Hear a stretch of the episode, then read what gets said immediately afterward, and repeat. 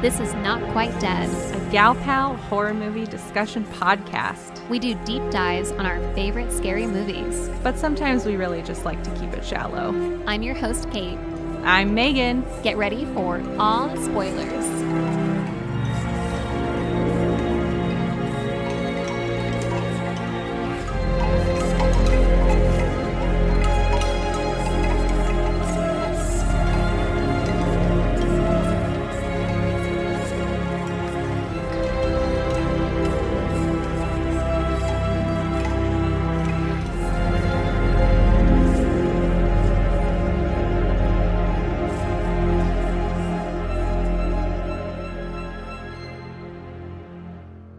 Remember the first time you saw Rosemary's Baby?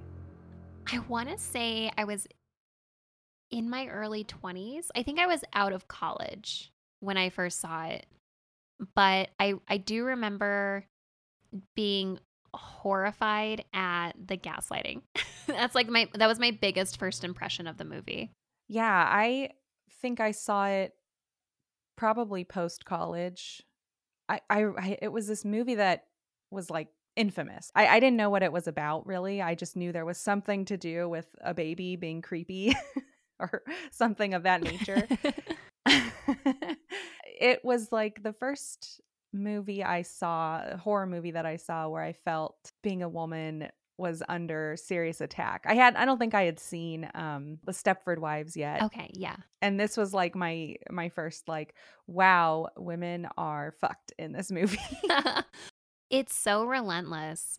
It just like ramps up so quickly and then it's 2 hours and 15 minutes of just non-stop gaslighting and you just you feel for Rosemary because it's so psychologically terrorizing. Like everyone around her is in this conspiracy and it just makes her feel crazy and it reminds me of like the witch trials and I, it just like makes me feel like the way that people are able to demean or like push aside women is just to call them crazy and like that's this whole movie it's like oh you're just overreacting you're paranoid you're crazy Everyone's telling her that. Her doctor, her husband, he's supposed to be her best friend. They've just started this new life together and she's so alone and abandoned. And I I just felt so bad for her the first time I watched it and I thought she's going to pull through at the end, right? Like she's going to get away and the ending is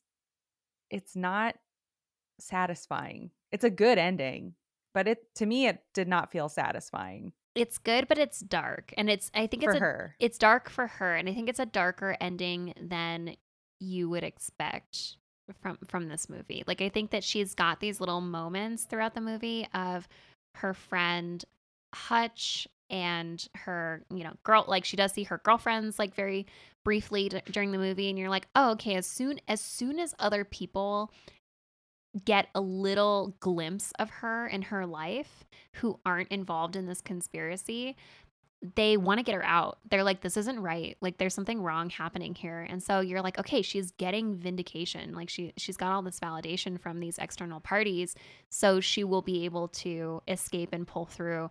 But yeah, that like last like little bit of the movie, like from the time that she gives birth to the end of the movie, just goes so differently than I would have ever expected. Like, I'm I'm I watched it again very recently for this episode, and I was still surprised by how the ending ends up going. I always wonder what she ends up doing after that. Does she stay with the the cultists, the Satanists, or does she leave her husband and move on with her life? I don't know. there is a, a, sequel, so this is based on a book, and the author of the book did write um uh did write a follow up novel to Rosemary's Have Baby. you read the books? I haven't. I have not, but I want to. I was watching um, a uh, Criterion Collection uh, interview uh, with the producer of Rosemary's Baby, as well as Mia Farrow and uh, director Roman Polanski, uh, which we will get into. Uh, and uh, Roman Polanski was talking about how he was just so like captivated by the novel, like it was really bringing him in, and so th- that actually made me want to read it and like see and see what the differences may or may not be. But I I, I do kind of see the movie. I mean, not that I've read the book, but I do see it as like its own thing. It's just it's the movie. I'm sure I'm sure the book sequel tells us what happens next in her life, but as far as the movie goes, I wonder what that character is left with. Totally. I think that there may have been a movie, it might have been a made for TV movie sequel as well that was um, really universally panned. Um, and then, shocker, of course, right. And then a couple of years ago, uh, in 2018 or 2019, there was a um, TV miniseries. Maybe it was just a couple episodes with uh, Zoe Saldana as uh, Rosemary's Baby. It was a remake. Oh, okay. Did was that any good? Did I didn't like see, that. I didn't see. I think that people thought it was okay. They they changed some things around. The the setting is in France instead of Ma- Manhattan. I just like the original is so iconic. I don't know how you remake something like that. I, yeah, and is it necessary? I don't know. but I think we should get into a summary so that we can dig in because this movie has so much to unpack. Okay, so a summary of this movie uh, Rosemary's Baby is about Rosemary Woodhouse and her new husband, Guy Woodhouse, an actor, have moved into a new, very large, very fancy apartment in Manhattan where they start to make acquaintances with their elderly neighbors. And as Rosemary is pregnant and throughout her pregnancy, um, she becomes increasingly isolated and paranoid that there is something that her husband and her neighbors are keeping from her. This movie has some controversy surrounding it. I think because of Roman Polanski and, and a few other things. I know. I think that everything that Roman Polanski has ever touched is going to have this particular controversy around it. But this one I think does have like a an extra little like zhuzh of flavor to it because of the subject matter of this movie, right? Like a significant part of this movie is Rosemary getting raped by the devil fairly early on into the movie. Like, and it's not even like. And then gaslit about it. And then gaslit about it. And this movie, I feel like, is so empathetic to her interiority right? Like this movie is so centered around Rosemary and her fear and like worry, but then also trying to like power through it because she wants to trust the people around her, right? And she wants this baby so bad. She is so scared that it's dead or hurt. You know, that scene where she realizes it's still kicking, it's still alive. And and she's she looks like death mm-hmm. but she is so happy that this thing is alive you know that's that's all she cares about this entire movie it feels like it's mind-boggling to think that Roman Polanski directed this movie. Uh, I mean, he he wrote the adaptation from the novel and directed it, and is so much his vision. Uh, and you know, nine years after this movie is released, um, he, of course, was tried for drugging and raping a 13 year old girl. With everything happening around Me Too and Time's Up, it's it becomes harder and harder to justify why why should we watch this movie if uh, if this guy who's this who's the heartbeat of it has done these things to women a, thir- a 13 year old girl mm-hmm and I just went on this crazy rabbit hole. Like I wanted to cuz I really didn't know what was what was up with him, like mm-hmm. what the real story was. And man, it's it's really complicated actually.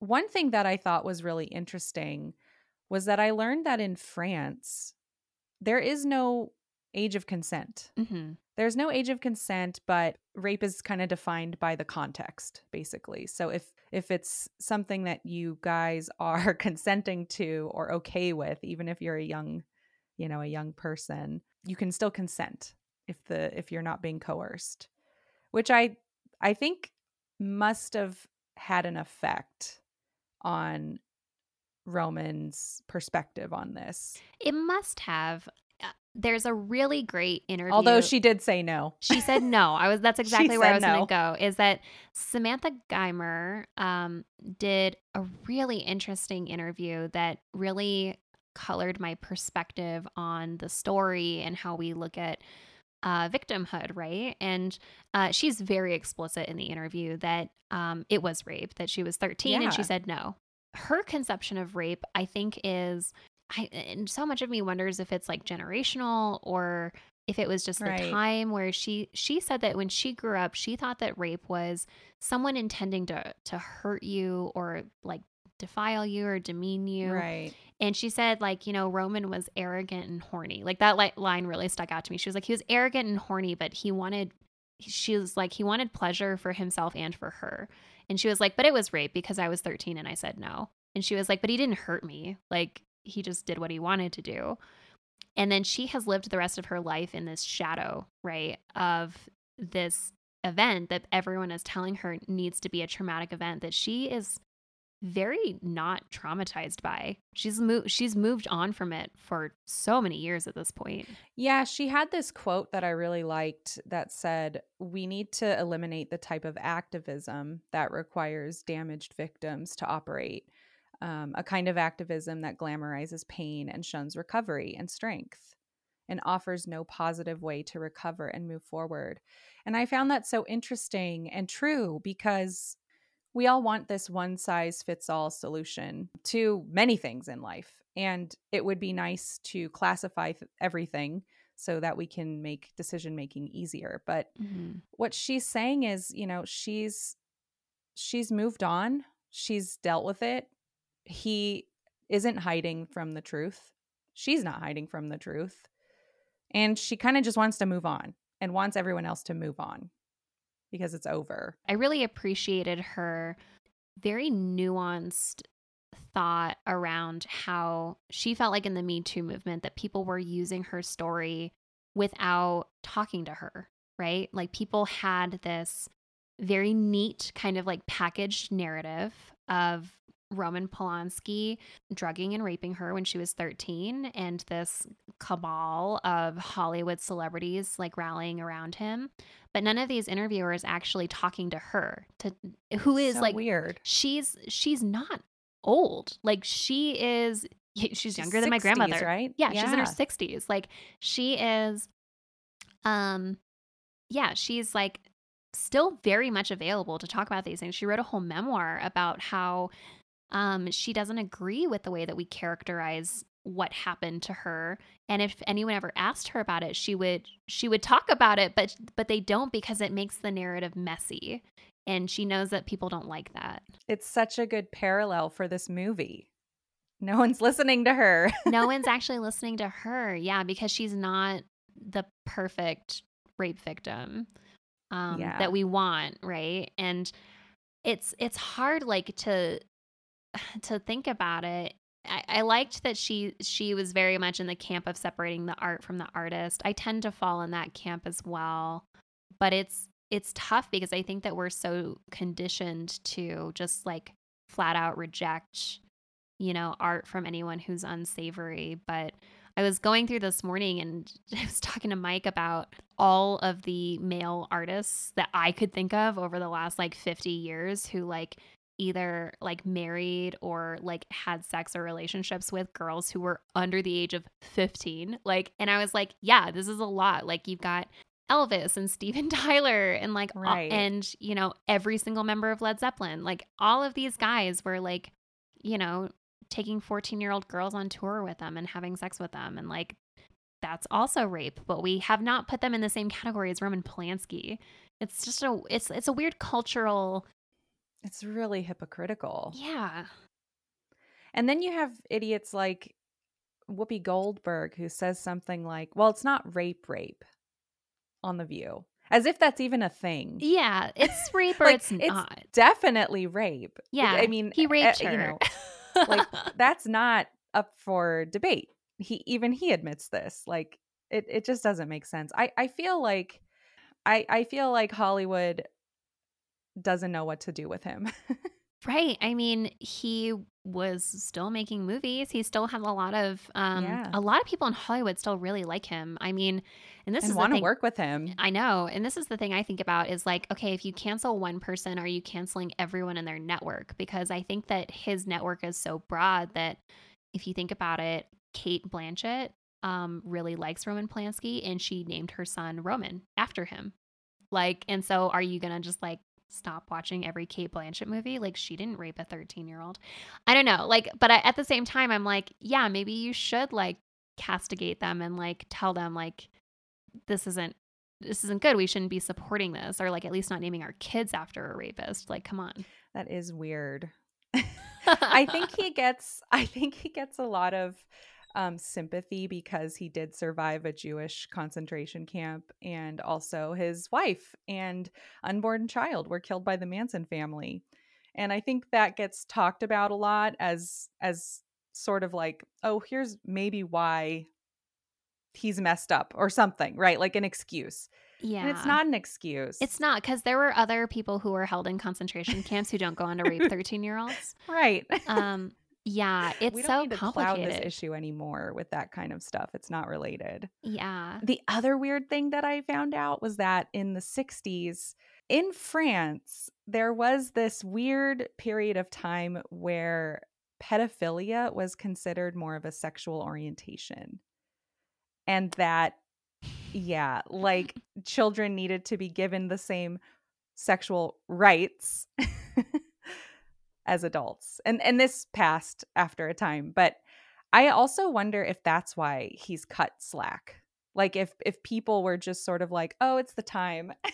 that's how it was. Maybe Pedophiles like, were cool. we weren't there and i feel like at least in my Right. like perspective like so much of the outrage rightful outrage and discourse around it is all modern right? Like most of what i have read and and learned about roman polanski was really in the last like 10 to 15 years. And like our conception of consent in the last 10 to 15 years has changed. Like I feel like we're we're still like evolving so quickly in terms of how we view sexual politics and coercion and consent and uh, yeah, so it's I feel like it's really hard for me and I wish that I could just say like black and white like this is how I feel about it and I'm like giving myself a pass to like watch all of his movies, but I still have that like little sting of guilt when I like talk about Rosemary's Baby because I do love this movie so much, but I always have to kind of like couch it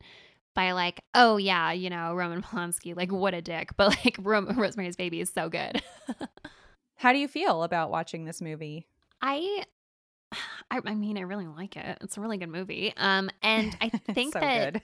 I think Mia Farrow is incredible on this movie. And so I mean, I want to give Roman Polanski some credit because I think that the the writing is there. I think that the direction is really good, but I think that this movie is really built on Mia Farrow's back. Like I don't think that this movie would have been anything close to to as good as it is without Mia Farrow. And so I I like watching it and I try to characterize my like of the movie as being more Mia Farrow oriented than it is like Roman Polanski oriented. And it's funny because he didn't even want her at first because she was so Yes. petite. Yeah. I, I feel like that's so part like it's so it like makes integral. it so much better. It's yeah. so much better because she just seems like she could be overpowered by a stiff breeze. You know, like she's Yes. just like she's so dainty and fragile and just like this little bird of a woman and you just want to like protect her and instead like everyone around her is like, "Oh, she's perfect for taking advantage of." Like Yeah. yeah, She's sweet and small. she is. Yeah. I um you know, I bought this movie, so I'm going to keep watching it because I love it. I it's not like he can get any money out of me at this point. Um but I think about this a lot when I'm watching movies where I know somebody has done something wrong. And it's it's really funny because I have this aversion to Tom Cruise for Oh, divorcing. Nicole Kidman and being like wacko, right? Yeah. but for some reason you know but i i can watch rosemary's baby i can Mhm. watch seven seven is one of my favorite movies Oh, Kevin Spacey, yeah. yeah and you know these these are works of art that i like and i i think i might just like them too much to not ever watch them again but I know. I, I I've know. also I've also paid for them. It's done. I think it's okay to I do think it's okay to appreciate art and not the person behind the art. Mhm. Um, I I appreciate Roman Polanski, the director in this movie, but yeah, I, I, he rapes somebody. Uh, he's a rapist. hmm I, I don't think he's a good person. I agree. I it was so drilled into me that for so long that you separate the art from the artist because otherwise all of the, you know, authors that we love from before 1950 are just horrifically racist, right? Or sexist or homophobic. Like I don't think that that we should really give these authors or artists a pass. Um, I don't, I don't, I don't think that it's helpful or beneficial for anyone to say like it was a different time because there were plenty of people in that time who suffered from it and were Mhm. not any of these is. But I think that you can appreciate something and then acknowledge like the harm that m- might have been wrought from it. And so Rosemary's Baby, I mean, it was filmed and do- it was done and dusted, like we said, like nine years before, like like Roman Polanski, like raped um, Samantha um, Geimer. I think that that's like the biggest takeaway for me is just like this is a good movie made by a monster. And so it's it's interesting to contextualize it like that. Yeah, and I think it is harder to pull away from things once we've been exposed to them and and have a fondness or appreciation or nostalgia for them. Now, like going to the movies now, I might be a little more hesitant, right, to go to Mhm. certain specific movies just depending on who's in it and sort of why I stay away from Tom Cruise movies. I just don't watch them to begin with, so I have no nostalgia. so that's easy, right? Yeah. I can't blame somebody for wanting to watch something or listen to something that they that they grew up loving. What matters is that we try to be better. hmm Anyway, I'm glad we got that out of the way. Me too. Now we never need to talk about Roman Polanski ever No, again on this po- podcast. God. So if we ever cover Repulsion, we're just gonna reference this We're- episode. yeah. Um, and We'll just and- give and you not- guys a time. do it again. Exactly. you talked a little bit about um teeny tiny pixie of a woman, Mia Farrow, and I just want to talk about her cute little hair. Yes, that's the other controversy with this movie is that damn haircut. oh my gosh, I love it. I think I hate so it. cute. You, of course, you do. I- of course I hate it. Yeah. But I love that she does it. I love that she's like, nobody's listening to me. I feel crazy. I'm going to go get my hair cut however I damn want to. I I love that she just like takes ownership of it. I feel like it's very like Mm-hmm. proto women's lib, right? Like she's just like, you know what? I'm cutting my hair off. It's stylish. And there's like there's this kind of undercurrent of style being a thing in this movie where you know, she has her very traditional housewife hair and then she cuts it all off. And she's like, this is a Vidal Sassoon haircut. Like, it's in style. She moves into this very like traditional apartment that's so like weirdly like 1800s feeling. And she like paints all everything white and puts up this yellow wallpaper and it's very mod and so chic and cute. yeah. and she gets like pissed at one point that all of their friends are old weird people. So she's like, "We're having a young person party, and they're so like stylish and cool." Like she's Yeah. like, yeah. So I just like love how like part of her resistance to like what's going on around her is to be like as avant garde as possible. when she says there's an age limit, the uh, our neighbors aren't invited. Yes, I thought that was so funny. I thought it was so funny too. Yeah. I love all the 60s stuff in this movie. I wrote down like so many notes about like the wallpaper or some dress that someone was wearing and um like just the flowers and stuff everywhere. And she is so cute. This is She's Mia so Farrow, cute. I think, at her cutest. She's so cute. Like I love her little cute bright maternity dresses, these like linen swing baby doll dresses with her big bump and she's got these cute shoes And She wears these big lashes. Like she's just so cute. I know. I love her femininity. Like Yeah. I feel like there's all of this darkness encroaching in on her and she's just like leaning so hard into the feminine aspects like even the opening credits are this like pink girlish script right? It's like so over the top. Yeah. She she starts out, I mean, actually, she kind of stays like this the whole movie. She really just wants to be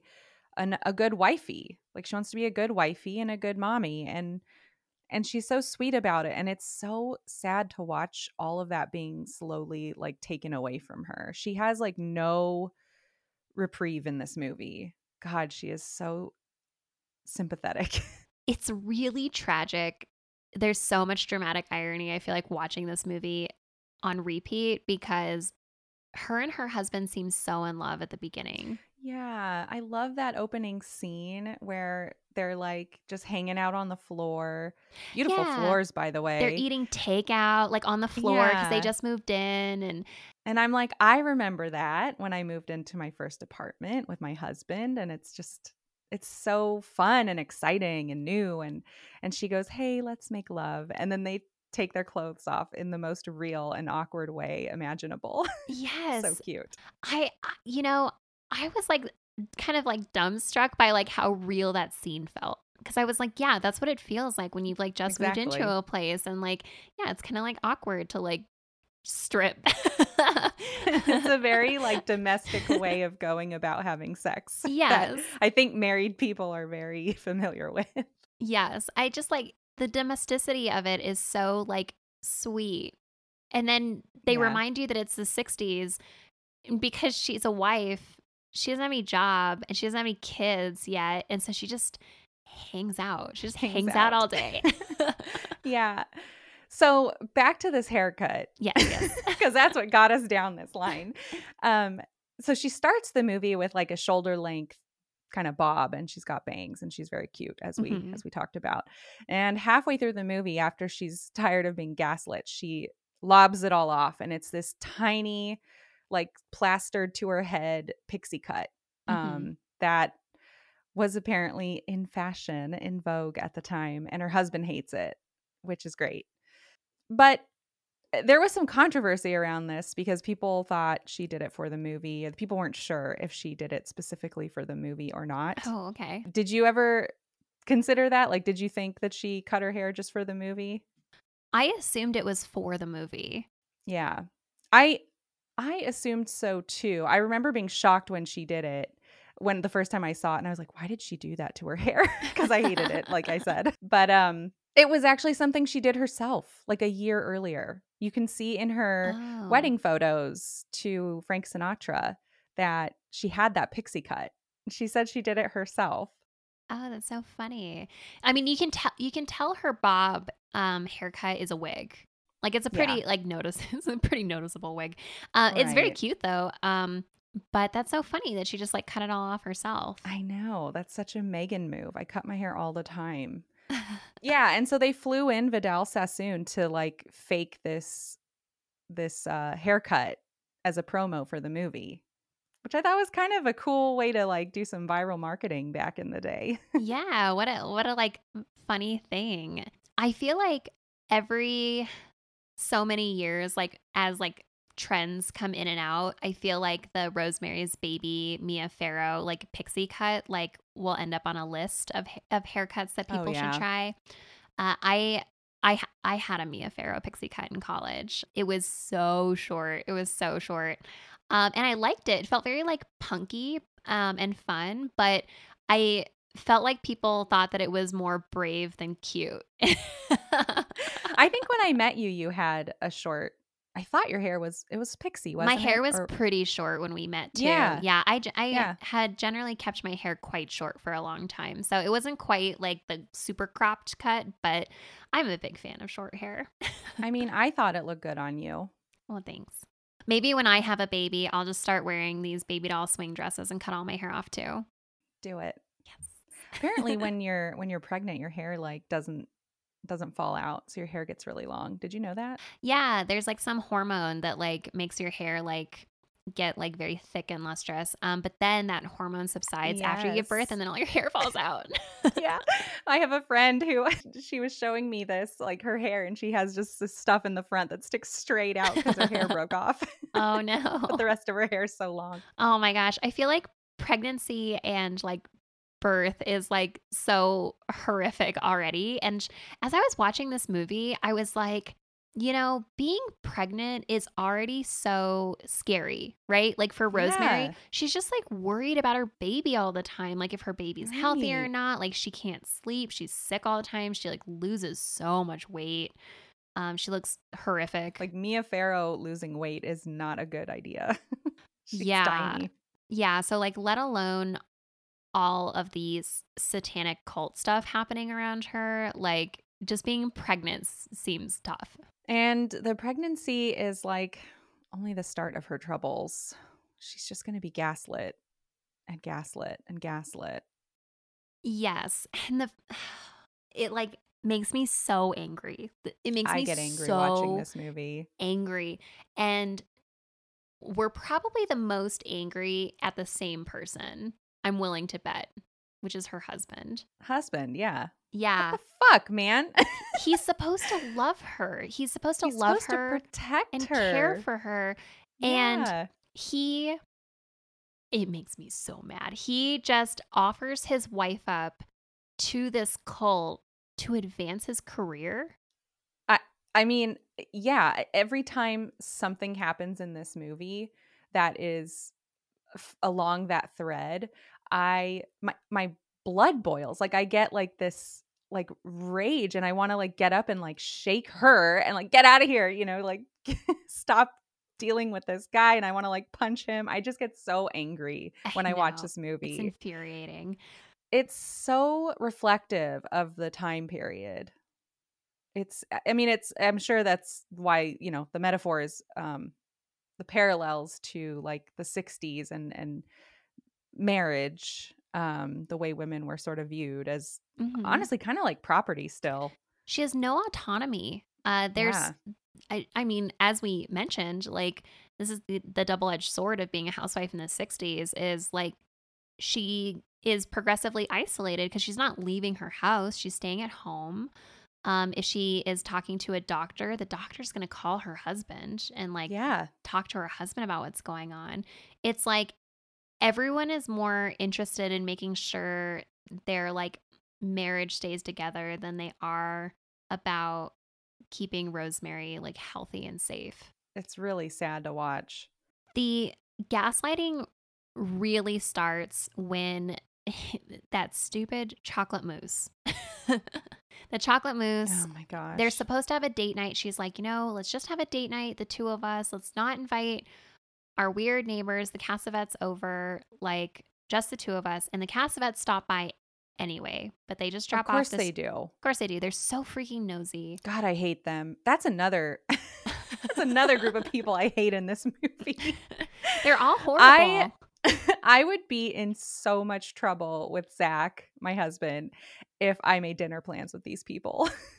he would not have it. they just get their claws in and then never let up. Like yeah. they're just like even if they weren't part of a cult, they're not people you'd want to be friends with. They're just so over overbearing and up in your business all the time. Minnie comes over and is like poking at her mail and asks her questions about like what she's doing all the time and if they're having babies. She's so familiar with them. Way too knowing them. nosy, way too nosy. And yeah. I can sympathize with Rosemary wanting to be polite and like I Right. I, I know how this goes, right? Is like you're like, well, I'm just trying to be polite because they're our Right. neighbors. Like we're gonna have to live next to them forever. Like we share a wall with them. Like, but she like loses patience with them way faster than um than Guy does for what we learn is obvious reasons. So the first time they go over to meet uh the Castevets, did I say that right? The Castevets. Is Cassavetes, that their yeah. fucking name? All right. I just call them annoying neighbors mostly in my notes. Um, they go over and we have the the traditional men in the smoking room and women in the kitchen um, experience. And when when Rosemary comes back out with Minnie, you see that Roman is kind of like leaning in his chair with Guy, uh, her husband, and you know that Roman has gotten Guy's ear. Like you don't the first time you watch this, you don't understand what's gone on in this scene, but when you come back and watch it again, you're like, "Oh, this is the scene where it's all over." Because Roman has convinced Guy to sacrifice basically his domestic life for eternal riches, I guess. Fame and fortune. And, uh, yeah. And so that's why they start bringing over treats and this chocolate mousse uh, that's been like laced with something so that they can begin the rituals and gaslighting to get Rosemary to do their bidding with her womb. it's horrible. Like he is so insistent about her eating this chocolate mousse and she's like, "Yeah, it's it's fine. Like I don't want to eat that much." And he's like getting angry at her and it's supposed to be a, a date night like and so she, you know, is like spooning the the chocolate mousse into a, her napkin so she doesn't have to like eat a it. child. Yeah. Yeah, it's just like it's just messy and I mean, of course, immediately after she is knocked out, even from the like small little bites that she had, she she totally passes out. And basic, I mean, this is the scene where we watch a husband allow basically strangers. I mean, they're their neighbors, but still, uh, drug her and rape her. He just allows this to happen. And he's like, there's no undertaste just eat it. Yeah, he's so fucking mean about it. He's forcing it on her and there's so much like tension and concern in him and I it it's so sickening to know that he's pushing this because the ritual is slated for that night. Right. And she as she's falling unconscious, he continues guilting her. He does not let up on this poor woman. He's like, "Oh, you had too much to drink, I guess. It's it's your fault. I guess we're not going to make a baby, blah blah blah." Yeah, he is like learned her cycle so that they could plan this ritual, right? Like it's just so creepy that he's willing to just sacrifice his wife for this. And then he uses being drunk as an excuse to rape her. I mean, he doesn't actually he's not the person that rapes her, but he has to pretend he's the one that rapes her. So rather than saying something like, "Oh, you you actually got got up and seemed into it," or you know, he doesn't make up some lie about thinking it would have been okay, which I feel like any normal person would have done, right? To try to try to not look like a jerk. Yeah, he's he's okay looking like a jerk. He was like, I needed to. He's like, I just wanted, I didn't want to miss baby night you know and and spousal rape did not become a thing in new york until i think the 70s i forget when but it was definitely still you could rape your spouse in new york at that time.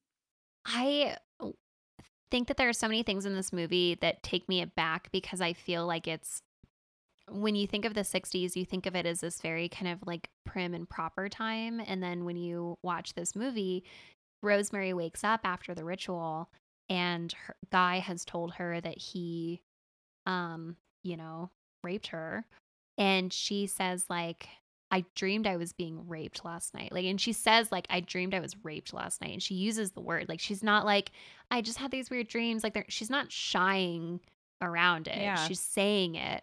And so he's then kind of forced to be like, yeah, I, I did that. And then she counters it to say that, like, you didn't have to do that. She's like, you could have waited until this morning or like later. Right. And, he, and he just like keeps blowing her off. But I like that she's willing to talk about it. She's not just like demure about it. She she'll say like this this is wrong. It's it's the really her inner strength showing. Mm-hmm. And they slowly chip away at it or try to. Um, they really do work on her this entire movie. Yeah, they keep on like trying to pull away her resilience. And I was thinking as I was watching this movie, what would it have been like if they had just told her from the beginning, like who they were and what their goals were? And like, what would she have done? Like, would she have been a willing participant? Like, I don't, I don't think so, but I, I don't think uh, so. But like, she's so resistant to all of the things that they're doing because they're not letting her in on the secret. And so I wonder like if she wasn't on the secret and they had like told her about it and then worked on her, how would they how would she have would she have ever come around? Um I don't yeah, I don't want to jump too far like ahead of myself here, but like cuz she at the end she gives birth and they tell her it's a stillborn And I'm like, what would it have been like if they had just told her like what had happened to her and then just let her have her baby from birth, right? They they mention a little bit about her Catholicism in the movie. So I can't imagine she would have been okay with a satanic ritual going on inside of her body. But I'm trying to think I'm not I'm not clever enough, which is why I'm not a writer like you, Kate. But uh, I'm trying to think of a scenario they could have come up with where, hey, we're going to do this thing and it's going to result in your success, I guess. Uh, and don't worry about it like like somehow some way to bring her in without telling her it's a satanic ritual and i'm struggling to come up with a scenario where they could have bent the truth so that it would have made sense maybe maybe you have a good idea in mind I don't even know- certainly don't I don't even know if it's feasible. It was something I was just thinking about because I mean, this mo- this movie hinges on gaslighting her. right Um, As soon as she gets pregnant, they immediately move her to a different doctor. Like they're like, you don't like, yeah, your friend recommended Dr. Hill to you. Well, Dr. Hill's a quack, and we're taking you to Dr. Sapirstein. don't read any books don't listen to your friends just listen to me that's what he tells her and i'm like that sounds like a cult It you does. sound like you're a cult ringleader Yes, I I think that like man, I was thinking about like with a modern lens. I know doctors hate when patients Google, right? When like someone shows up and they're like, "Well, I read on this message board from 2007 that like my baby's part koala. So like what are we going to do about it? Like whatever." Like, you know, and the doctors are always like, "What?" Like, "No, please do not Google things for yourself." I think that like it's light gaslighting in a way where she's probably like, oh, sure. Like, he doesn't want me to over worry myself. And like, I'm just a fragile little woman with a little woman's brain. So, like, I don't want to confuse myself. And that's something most women are used to. So I can see Yeah. her brushing that kind of thing aside Yeah. until it gets worse. Then it gets kind of like, worse. uh, I think I need to listen to someone else. They're so good at it. They're so good at just increment by increment isolating her and making her distrust herself. He poo poos ectopic pregnancy. As He's a like, doctor. "What?" yeah. He's like, that's not a thing. was crazy. Yeah. Right, like right around this time, like after she's like being pushed to go to Dr. Sapirstein, is when she cuts her hair. And I was just so mad about how rude everyone was about her hair. Oh, they were so mean. Her husband says that's the worst mistake you've ever made. Says the man who made a deal with the devil. like he has any room to talk. And he also takes that moment. He's so mean to her right here. He takes that moment to make fun of Hutch. To make, uh, and we haven't brought up Hutch yet. Hutch is their old landlord who is still very friendly and kind to Rosemary, um, and Mhm. and sympathizes with her and and kind of gives her some moral support throughout the movie. He's her only friend now, and and now her husband Guy is making fun of Hutch because he's her only friend.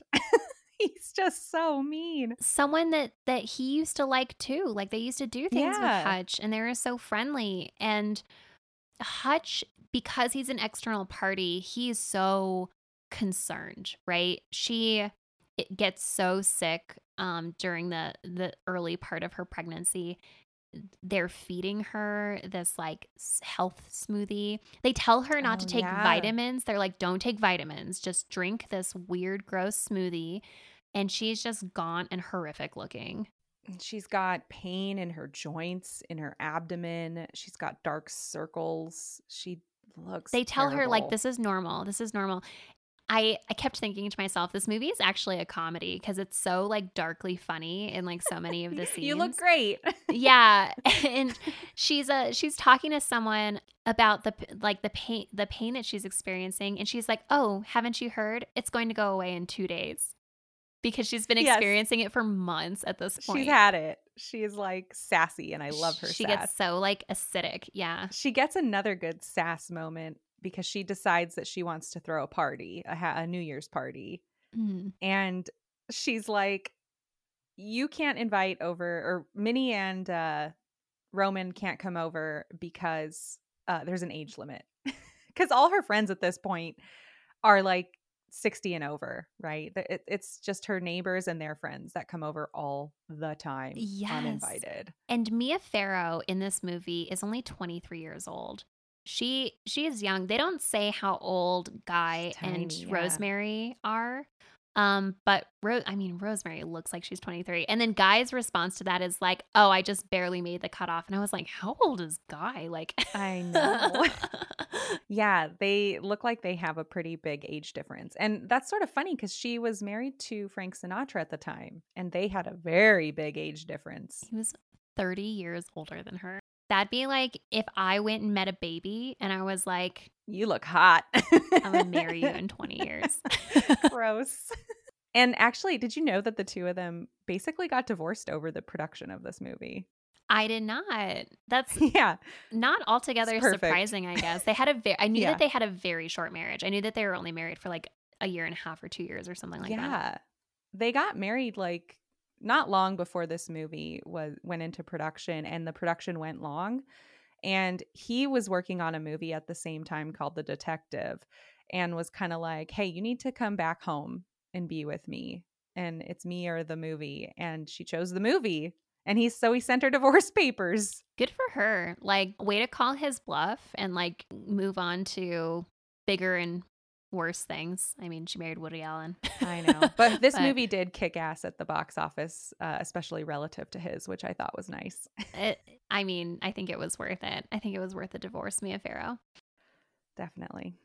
But anyway, so we have her New Year's party, and Rosemary finally gets um, some non gaslighting advice from her real friends. Within like five seconds of being alone with her friends, she breaks down. She's just like sobbing and she's in pain.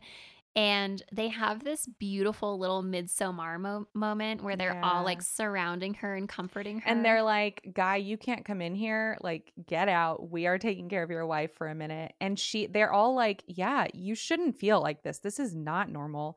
You need to stop going to Sapirstein. You need to go anywhere else, right? Like anyone else besides Sapirstein would be good at this point." and this is why you need friends. Yes. Girl power. you need people to support you and to give you an outside perspective. Like, I think that the most effective abuse tactic that they have against Rosemary is isolating her because when she talks to other people, they can tell that there's something wrong and they try and get her help. I mean, Hutch is worried for her, her friends are very worried for her. Even when she does go back to Dr. Hill and, like, at first she's talking to him about her concerns, he seems very concerned for her, where he's like, We're going to get you a bed tonight. Like, we will get you help Mhm. today. But when she's in this isolated community of just her husband and her neighbors and their extended friend group, they're telling her that she is overreacting. She's paranoid. She doesn't Yeah. know what's happening This to is her a own normal body. pregnancy. But uh, you know, I think that moment at the party, that's like her one chance that she has to get out, to to get away from these people. And it's really unfortunate because at the end of that party, she's like, she realizes that the baby is alive. She hasn't felt the baby move, I think, this whole movie yet. And she's hurt and sickly and also doesn't even really have her baby for comfort. And this Mhm. is finally when her baby kicks in and she's like, oh, I am fine. And it's over again for her. I think- it sucks. I know. I was like, was this the devil's intervention? Was this the, was this like the devil Right. be, being like, we need to have her bond with this baby because she she's gonna she's gonna go take care of it otherwise. Yeah. And oh my god, the line that I I didn't call out yet, but it's happened uh, by this point in the movie right here. She's threatening to go to a different doctor to Guy, and he says, "It's not fair to Sapirstein." He's throwing literally anything against the wall to see if it sticks. Like he's like, "Oh, we're going to have to pay more for it." Like Yeah, like he like is going through all these things and she's like it's fine, it's fine, it's fine. And then he yeah, when he says it's not fair to Sapirstein and then she comes back she's like Sapirstein, what about me? I was like you tell him girlfriend, like it is not fair to you. He's putting literally everyone else before you right now. I mean, she's basically not his wife at this point. I mean, he doesn't care for her. It's really obvious right here that he doesn't care for her. She's a means to an end. It's so funny because she even that's when, you know, when she feels the baby, she's like, feel it, feel it. And he doesn't want to go anywhere near it because he knows what it is. Yeah, it's like he is reaping all of the benefits, the horrific benefits. His like lead competition like is blinded in an accident so that he gets all like these good roles now. It's horrible. And I always thought it was a little odd that, you know, she felt it moving finally, but she had been faking taking her drinks. Mhm. So that had been going on for like 3 days um or so and I was kind of like, well, if if you stop taking the shakes and that's when the kid, you know, woke up, I'd probably stop taking the shakes still. yeah. I probably would still not drink the drinks. I would stop altogether as well, but I think that in Rosemary's mind she's not thinking of yeah, the drink baby connection. She was just like, right. oh my baby is back and so i can i can be happy again and that's where she she goes into like nesting mode where she starts setting up the nursery and doing all like stuff around the house yeah Yeah, she goes back to looking cute and drinking her damn drinks.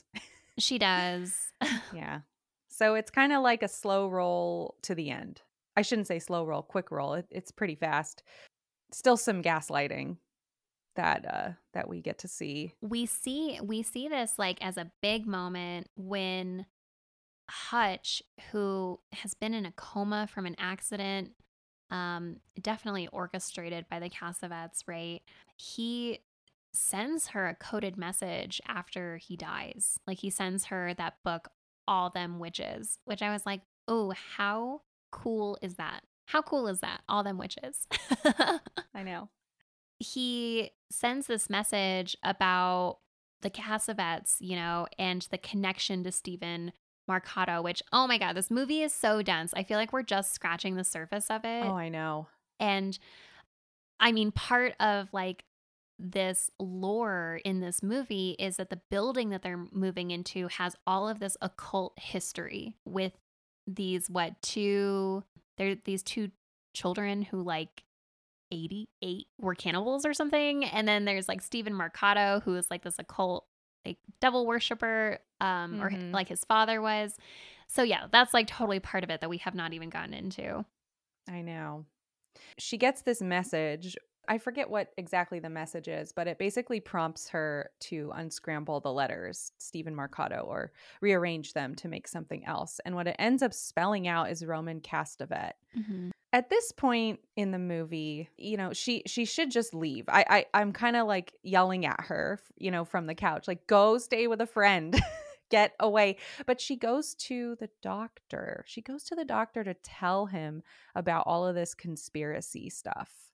She does. I'm watching her and I'm like, I know you're right, but you you look and sound like a lunatic. Nobody's going to take you seriously. She does the right thing by going to a doctor who would be able to treat her lunacy, but the problem is is that she's right. Like she's right. Right. and Sapirstein just tells her like, "Oh, you know, Roman is dying. He only has a few months to live, so cut him some slack." Like And it's like, "What? This No. guy is so spry. What are you talking about?" Yeah, so he's gaslighting her. She finally goes to a library. I'm like, why did it take you so long to like wise up here and go investigate this stuff? You know, she's like, she calls the blind man to see how he's doing.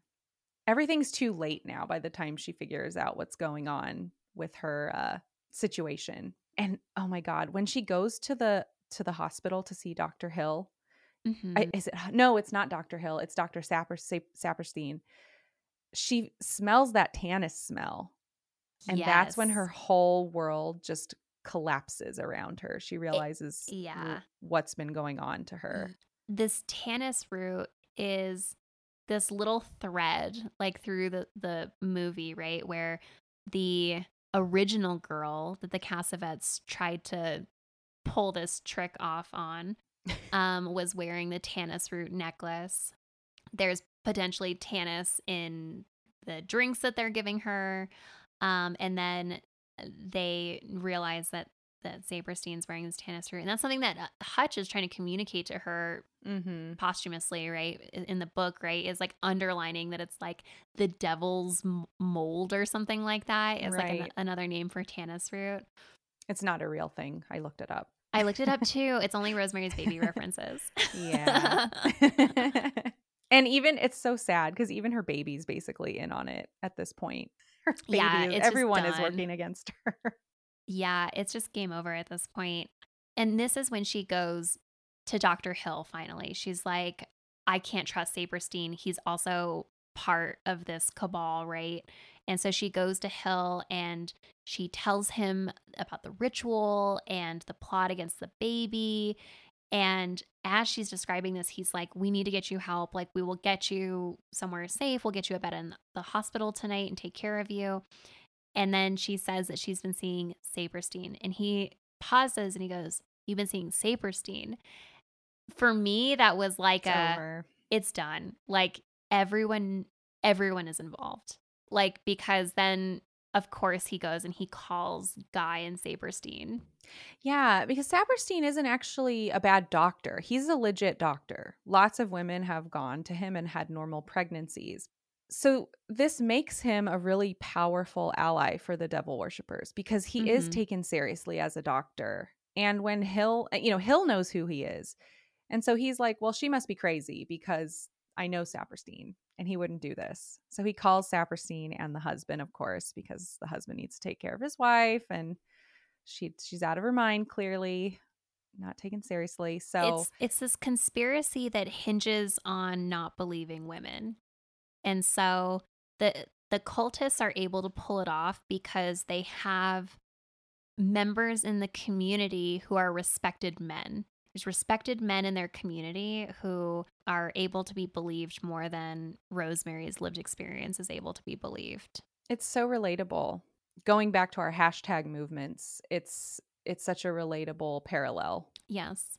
So now she's being carted off home under oh my god the, and the music they play here is so good everything is just like her whole world just seems very topsy-turvy and she's like Mhm. i don't know what to do i'm a prisoner like she Mhm. looks like a dead person being marched or i guess like a person being marched to their death and so she just looks dead inside Yeah, they as they do this they like take her into the house, they put her in the bed. but she escapes for a minute which i do like yeah. I like that she has like one last stand against them. But they come out through that closet and kidnap her. They do. They uh they bust through that that closet that was originally blocked off by the previous tenant. And now we kind of understand why it was blocked off. It's basically like a like a secret passage through to the Castevets. There's a really amazing mind meld moment that both you and I had in our notes where I said she has a feral look on her face, and you said that um she that you would be a feral animal. We both if this the word happened, we both use the word feral. Yep. She is. She's so feral. And I'm like, that's all you can do. Like, that is like a fox caught in a trap, like, moment for her. There, there's nothing left to do but try to scratch out their eyes. It seems like she's just like looking for survival for herself and her baby, and it just guts me to know that she doesn't even know what she's carrying. yeah. This is basically another rape scene, mm-hmm. honestly. They drug her. Yeah. They drug her and she ends up missing the whole birth because they've just and it's so sad. Like I know that you you hear about that, right? Like that's very Mad Men of just like, oh yeah, we're just going to like dope you up and knock you out and get this baby out of you and then you wake up and it's there. She has the experience of waking up and they tell her that it's dead. And she never gets to see it. They don't even show her. I mean, of course they can't. They couldn't. Mhm. They wouldn't be able to show her because if it had died anyway, it would have been a monster. But there's no evidence of this. I mean, it just feels like more gaslighting, which now she's aware of that she's been gaslit this whole movie. Even if she never hears the baby crying through the wall, I feel like that excuse would never stand. Absolutely not. Eh, this scene is just a masterclass in back to back the worst possible thing that they could have done to her. Like they tell her it's dead in the most callous way that they possibly could. And then the doctor says, you can try to start on another in a few months. Like just, they're just like, move on, just move on. Don't even think about it. So inhumane to her. They they don't give a shit how she feels, like how how this has affected her. I know, and her husband is horrible still. He's the worst. Yeah. I was starting to say this, but you know, when she was back in uh Sapirstein's office waiting to see him, you know, her looking around and seeing all these happy, healthy, pregnant women must have just been so maddening for her. She, you would feel like there was something wrong with you. You'd be right. like, how are all of these other women having good pregnancies and I'm suffering? Like, what am I doing wrong? And now it's culminated into this. So she eventually hears a baby crying through her wall. And that's when she realizes they have the baby. She, yeah, she hears a baby crying and she asks her husband, she was like, Hey, those new people who moved in, like, do they have a baby? And he's like, Yeah, how'd you know? She's like, I could hear it crying.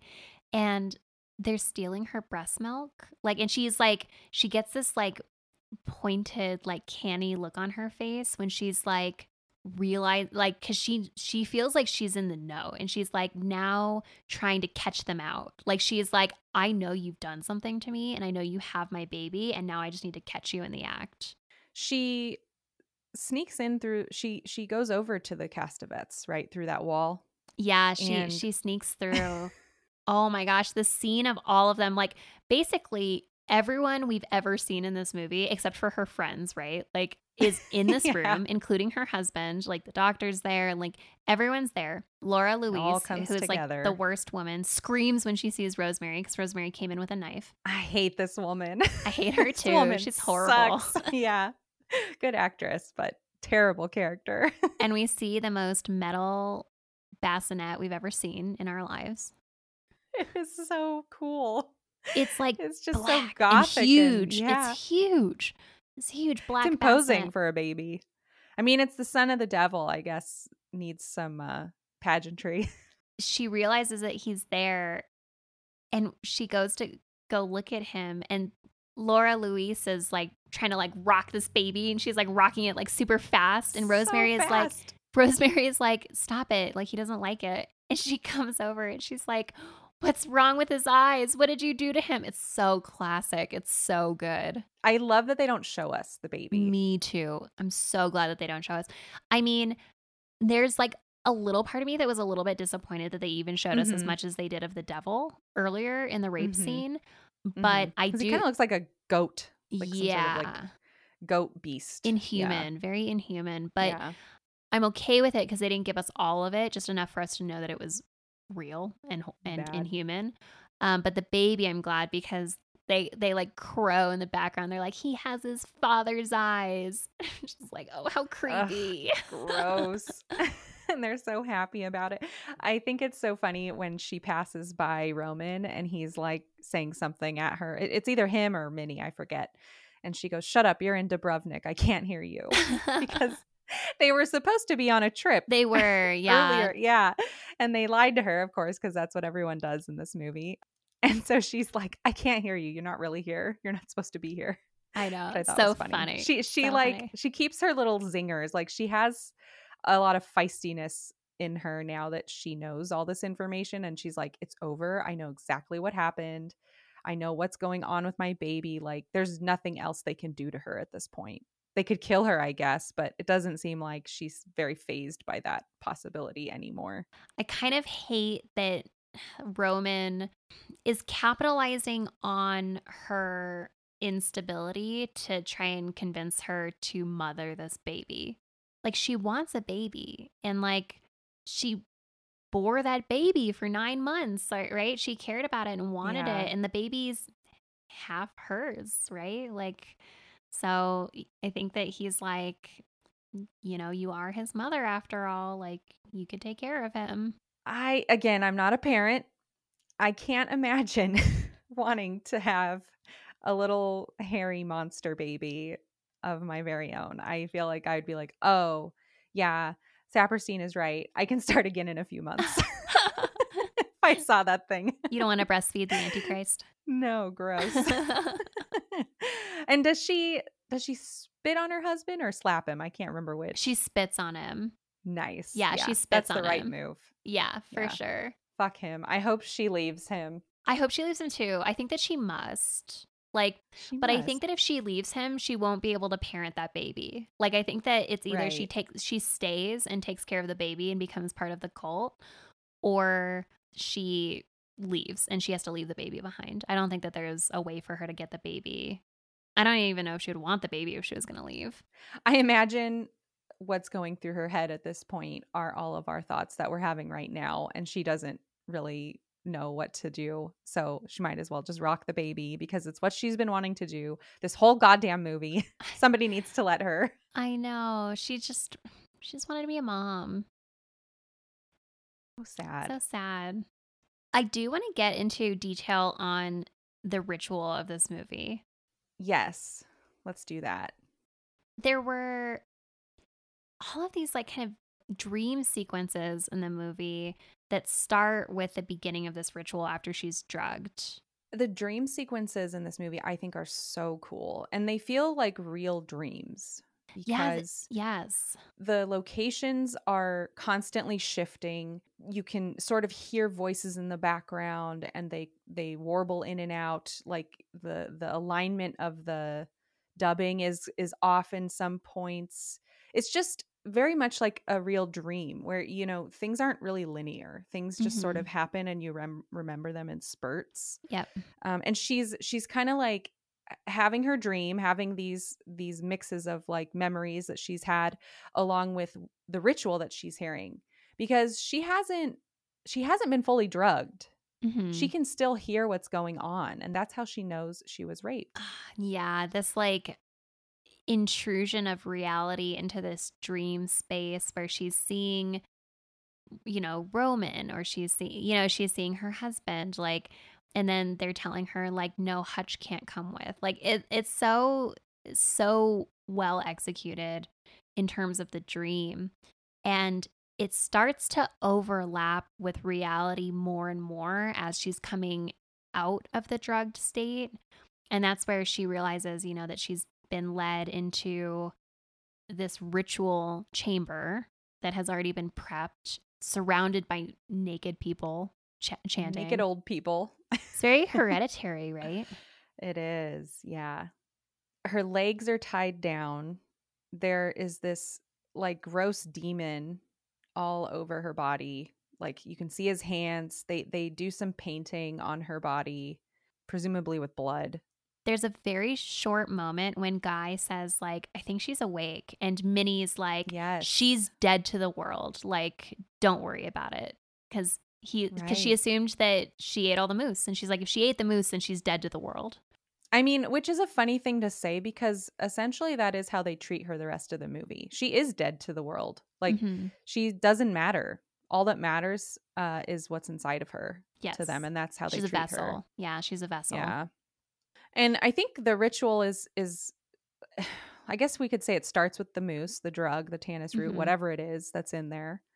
Um it's it's the painting of the Mhm. blood, it's the chanting, Mhm. and it's the rape. The rape is the climax of the lack of a better word of the ritual. it's timed perfectly. And she has that great line. Oh, yeah. It's this isn't a dream. This is actually happening, or this is really happening. It's so like shocking. I, I I'm thinking that she must have said that out loud and that guy would have heard that. Yeah, which is why they like cover her. They like cover her Yeah. face after that Yeah. happens. That's right. That's right. Yeah. Uh, so then they realize that she And- must have woken up. And I think that that's why Guy is like prepared in the morning to like answer some questions. Yeah. I- yeah, if you really love somebody and you see that happening to them, you won't let that happen. yeah, there's no way he actually loves her. It's it's really hard. It's really hard to watch and they they have timed the rape and the ritual perfectly so that she will give birth to the baby in June of 1966. So 666 right. of course, right? And we we get some of these like hints of satanism throughout the movie that ramp up of course, but during the New Year's party with all of the the satanists, they say, you know, to 1966, to year 1. So they know. They know that it's like perfectly tuned to what they're looking for. I would say this was a successful ritual. I would too, for better and worse, for poor Rosemary. I mean, she has the baby, and the baby is the Antichrist. And that's that. I think that the the end of the movie where she is just kind of listless in bed and they're having her express breast milk and she's just so like wan like and still like sad in bed and oh my god her husband says to her that she really had the prepartum crazies there Oh, that's right. I forgot to write that one down. i was like Oof. stab him with your spoon like Just he's the worst rid of this guy. He's the absolute worst. Oh man, there's like so much. Like I was trying to take notes of all of their like you know, the satanism things that they're going on about and th- there's not a lot of death, actual death in this movie, which is why we kind of Yeah. skipped the kill count because it's not really the point of the movie. It's actually the opposite. The point is the birth. Right. yeah, it's a movie about life. It's a movie about giving life. Yeah. The first person who does die is the I think she's nameless, right? Yes, she's nameless. And it's just the old woman who was in the apartment prior to the Woodhouses moving in. There's not necessarily much Satanism associated with her, except that Rosemary finds this note that was left behind that says, I can no longer associate myself. Yeah, I, I think her death is important, even though it's not on screen, because it shows us that they've been trying to do things to their neighbors for a really long time. And I can't, you know, she was an old lady, so they probably weren't trying to do this ritual. They probably were trying to make her. I, I'm assuming. I'm gonna. I'm gonna guess. I haven't read the book. that they were trying to make her go insane and kill herself, so that they could get somebody in the apartment who was able to have a baby. Yeah, I think that they were, yeah, I think it's either that they were trying to push her out so that the apartment was open so that they could do their things. I mean, she dragged that huge hutch like in front of Yeah. the the closet, so she must have felt like they were had access to her and that line of I can no longer associate myself just felt like foreshadowing for this like gaslighting that was happening to Rosemary, right? The like I can't trust myself. I don't know who I am anymore. But if you see that apartment that they're looking at, I wouldn't have let that stop me either. I would have moved into that apartment. No way, it's so cool. it's amazing. Yeah. It's a really good apartment. yeah, and the next death is also kind of well, it's quick. It it happens pretty soon after they move in and it sets this whole movie in motion. Um it's Terry. Terry is this girl probably about Rosemary's age who's been living with the Castevets. yeah, she was originally wearing the good luck charm and Rosemary notices it when they're doing laundry together. It definitely kind of triggers Rosemary later because she when she's gifted the same good luck charm necklace from the Castevets. The conversation that Rosemary has with Terry in the laundry room just felt so coded. It was it was loaded with all of this kind of like double meaning, I felt, because she says that um the Castevets are childless. Um, and then she says that they wanted her for a sex thing. And I was like, man, so she's like, like Terry is picking up on this. And I was like, maybe they're grooming her, or maybe she has like some idea of what's happening. And that's why she ends up killing herself, is because she she knows what's coming. Yeah, it really seems like they were planning on using her for the original ritual, and then that didn't work out because she got wise too fast. I also thought what was interesting about Terry's death, um, she jumps out of a window, and the Castevets kind of come upon the scene at the same time as the Woodhouses. Mia Farrow Rosemary remembers that she had a brother. She mentioned to her that she had a brother in the Navy. But the Castevets kind of wave this off. They're like, we she never mentioned a brother. And I always thought that was interesting. I never quite understood why that interaction happened, but I I had assumed they wanted somebody who had no family because that's the easiest way to deal with this. But it seems odd to me that they wouldn't even be aware of the brother. Maybe she never told them. I had thought that maybe they knew that she had a brother, but they wanted to keep it mm. quiet. Like like they didn't want her brother notified that she died because then maybe he would come and ask questions. And so it was like easier for them to just tell the cops in 1968 where they have like no means to like look people mm-hmm. up to just say like, "Oh yeah, no, she was alone. She didn't have anyone." Cuz then that would just kind of stop the investigation right there. Right, but Rosemary corrects this. She does. Yeah, I think that Rosemary is like, but wait, like no, like she does have it. And it seemed it did seem to me like the the Castevets are trying to change the subject. Mm-hmm. Where they're like, well, yeah. she never told us that. Like they're just trying to like right cover it up. I mean, I guess the police wouldn't have caught that then. It seems like they would have missed that in their report because nobody comes and follows up about the brother. no, no. So, yeah, I guess they uh, got their way. We did uh, briefly mention the last death, which was Hutch. Um, of Poor course, Hutch. Um, he was he was getting too close. So there was an accident that that he was in, or he got sick or something, and then that ended up ended up making him fall into a coma that he eventually died from. So it's really nefarious what happens to him. Really awful. He comes over to visit Rosemary uh, because he's a good guy, mm-hmm. and while he's over, Roman comes over to to check on her because the neighbors are always checking on her. They won't leave her alone. Constantly.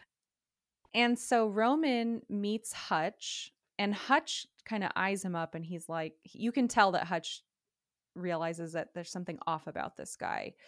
Um, when Hutch is leaving, he realizes one of his gloves is missing. And it's because Roman has taken it and has cast a spell on him so he's he's done some sort of ritual to where Hutch is going to be hurt or sick or maimed or whatever and that's what prompts his coma. I see. That's so dark. it's awful. She doesn't stand a chance. Like it's not it's not a coincidence that he gets sick. People are actively trying to keep her isolated and anybody that tries to help her is going to bear the brunt of their vengeance I don't know. It's so insidious and just a complete takeover of her life and livelihood. Like she is just in this snare and eh, there's not really any means for her to once she's pregnant, it really feels like there's no way for her to get out of this. Like it's a wanted baby on her side and so like this baby is coming. it's a wanted baby, and it's hard to get away from your husband at that time. Like everything has, a lot of things have to be done with your husband's approval. It's easy for me to go look back and be like, I would have gone somewhere else or done this. Um, I probably would have gone to a friend's house, but who knows if they would have wanted to return her to her husband? You just you don't know. Because any of your friends at the time that you would have gone to would have had husbands of their own, and yeah. Those guys were the master of the house. And so they would have probably said, like, I'm going to call your husband and make him come get you because this is a marital problem for you guys to deal with yourselves. Right. Just no agency. That's the scariest part is like, what happens when all of your agency is stripped from you? Yeah. That's what terrifies me the most about this movie. Uh, just putting myself in Rosemary's shoes. If anybody does that, I mean, it's a scary movie. It's really scary. It's horrifying. It's it's scary in that like creeping dread of no way out. It's not jump scares, it's not like gory or anything. It's it's a psychological nightmare. So, do you recommend this movie, Kate? Of course I do. of course I do. It's so good. Everyone should watch it. So many horror movies are influenced by this. I mean, our conception of like psychological horror i think is like really shaped by this movie you you have to watch it everyone needs to watch this movie i love this movie i i don't have a top three list but now that i'm thinking about it this is definitely on that list there'd be no way that I wouldn't include this movie in my top three horror movies. This is top It's three for so me as good. well. Yeah, I think it's number two. Okay. And I'm I'm still thinking about it. I also really like The Thing you do, yeah. for totally different reasons, but I love this movie so much. And I love her character. And I love how it's such an everyday thing to be married and pregnant. And they turn it into such a horrifying predicament for this woman. Nightmarish, so much to digest and talk about. I feel like we talked about all the major parts, but we could definitely go for so much longer. Know, but we could probably scrape this layer off and go another layer and have another episode. There's just too much. We are going to share a lot of good links on the blog for this episode. This movie has generated so much controversy and discourse over the last 40 years. So there's interviews um, that we can share, lots of food for thought. So definitely go check it out. And we will catch you on our next episode.